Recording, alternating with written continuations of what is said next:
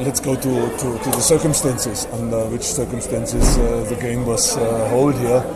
I think uh, we have been part of it in, in, in 120 minutes. The conditions, the fields, to pass, uh, to control the ball, to combine. Uh, I think was uh, nearly impossible. Um, good then to lose so not to qualify through a penalty shootout is always something. yeah, it's, happened, but uh, good. It's not uh, what we were thinking.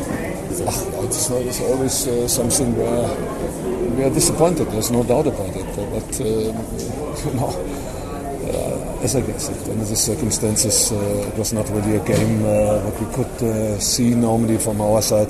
But good. I think you have been all part of this field and this game here today. You know, I think everybody is so technically gifted. I don't know, go go on the field now and, and go again and in between uh, the circumstances.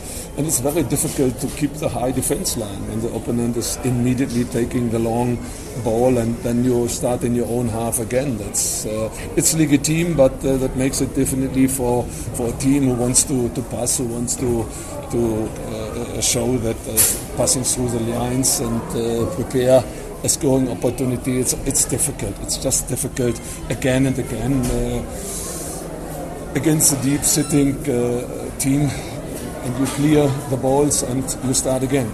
Clear the balls, you start again. Penalties is always uh, something in the end. normally, uh, in particular, the two uh, who missed on our side is uh, George and, and, and Kama.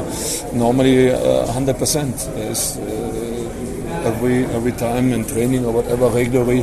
Um, of course, it's it's happened in the end. Um, it's not to comment. Uh, it's a penalty shootout, and uh, Highlands Park is qualified.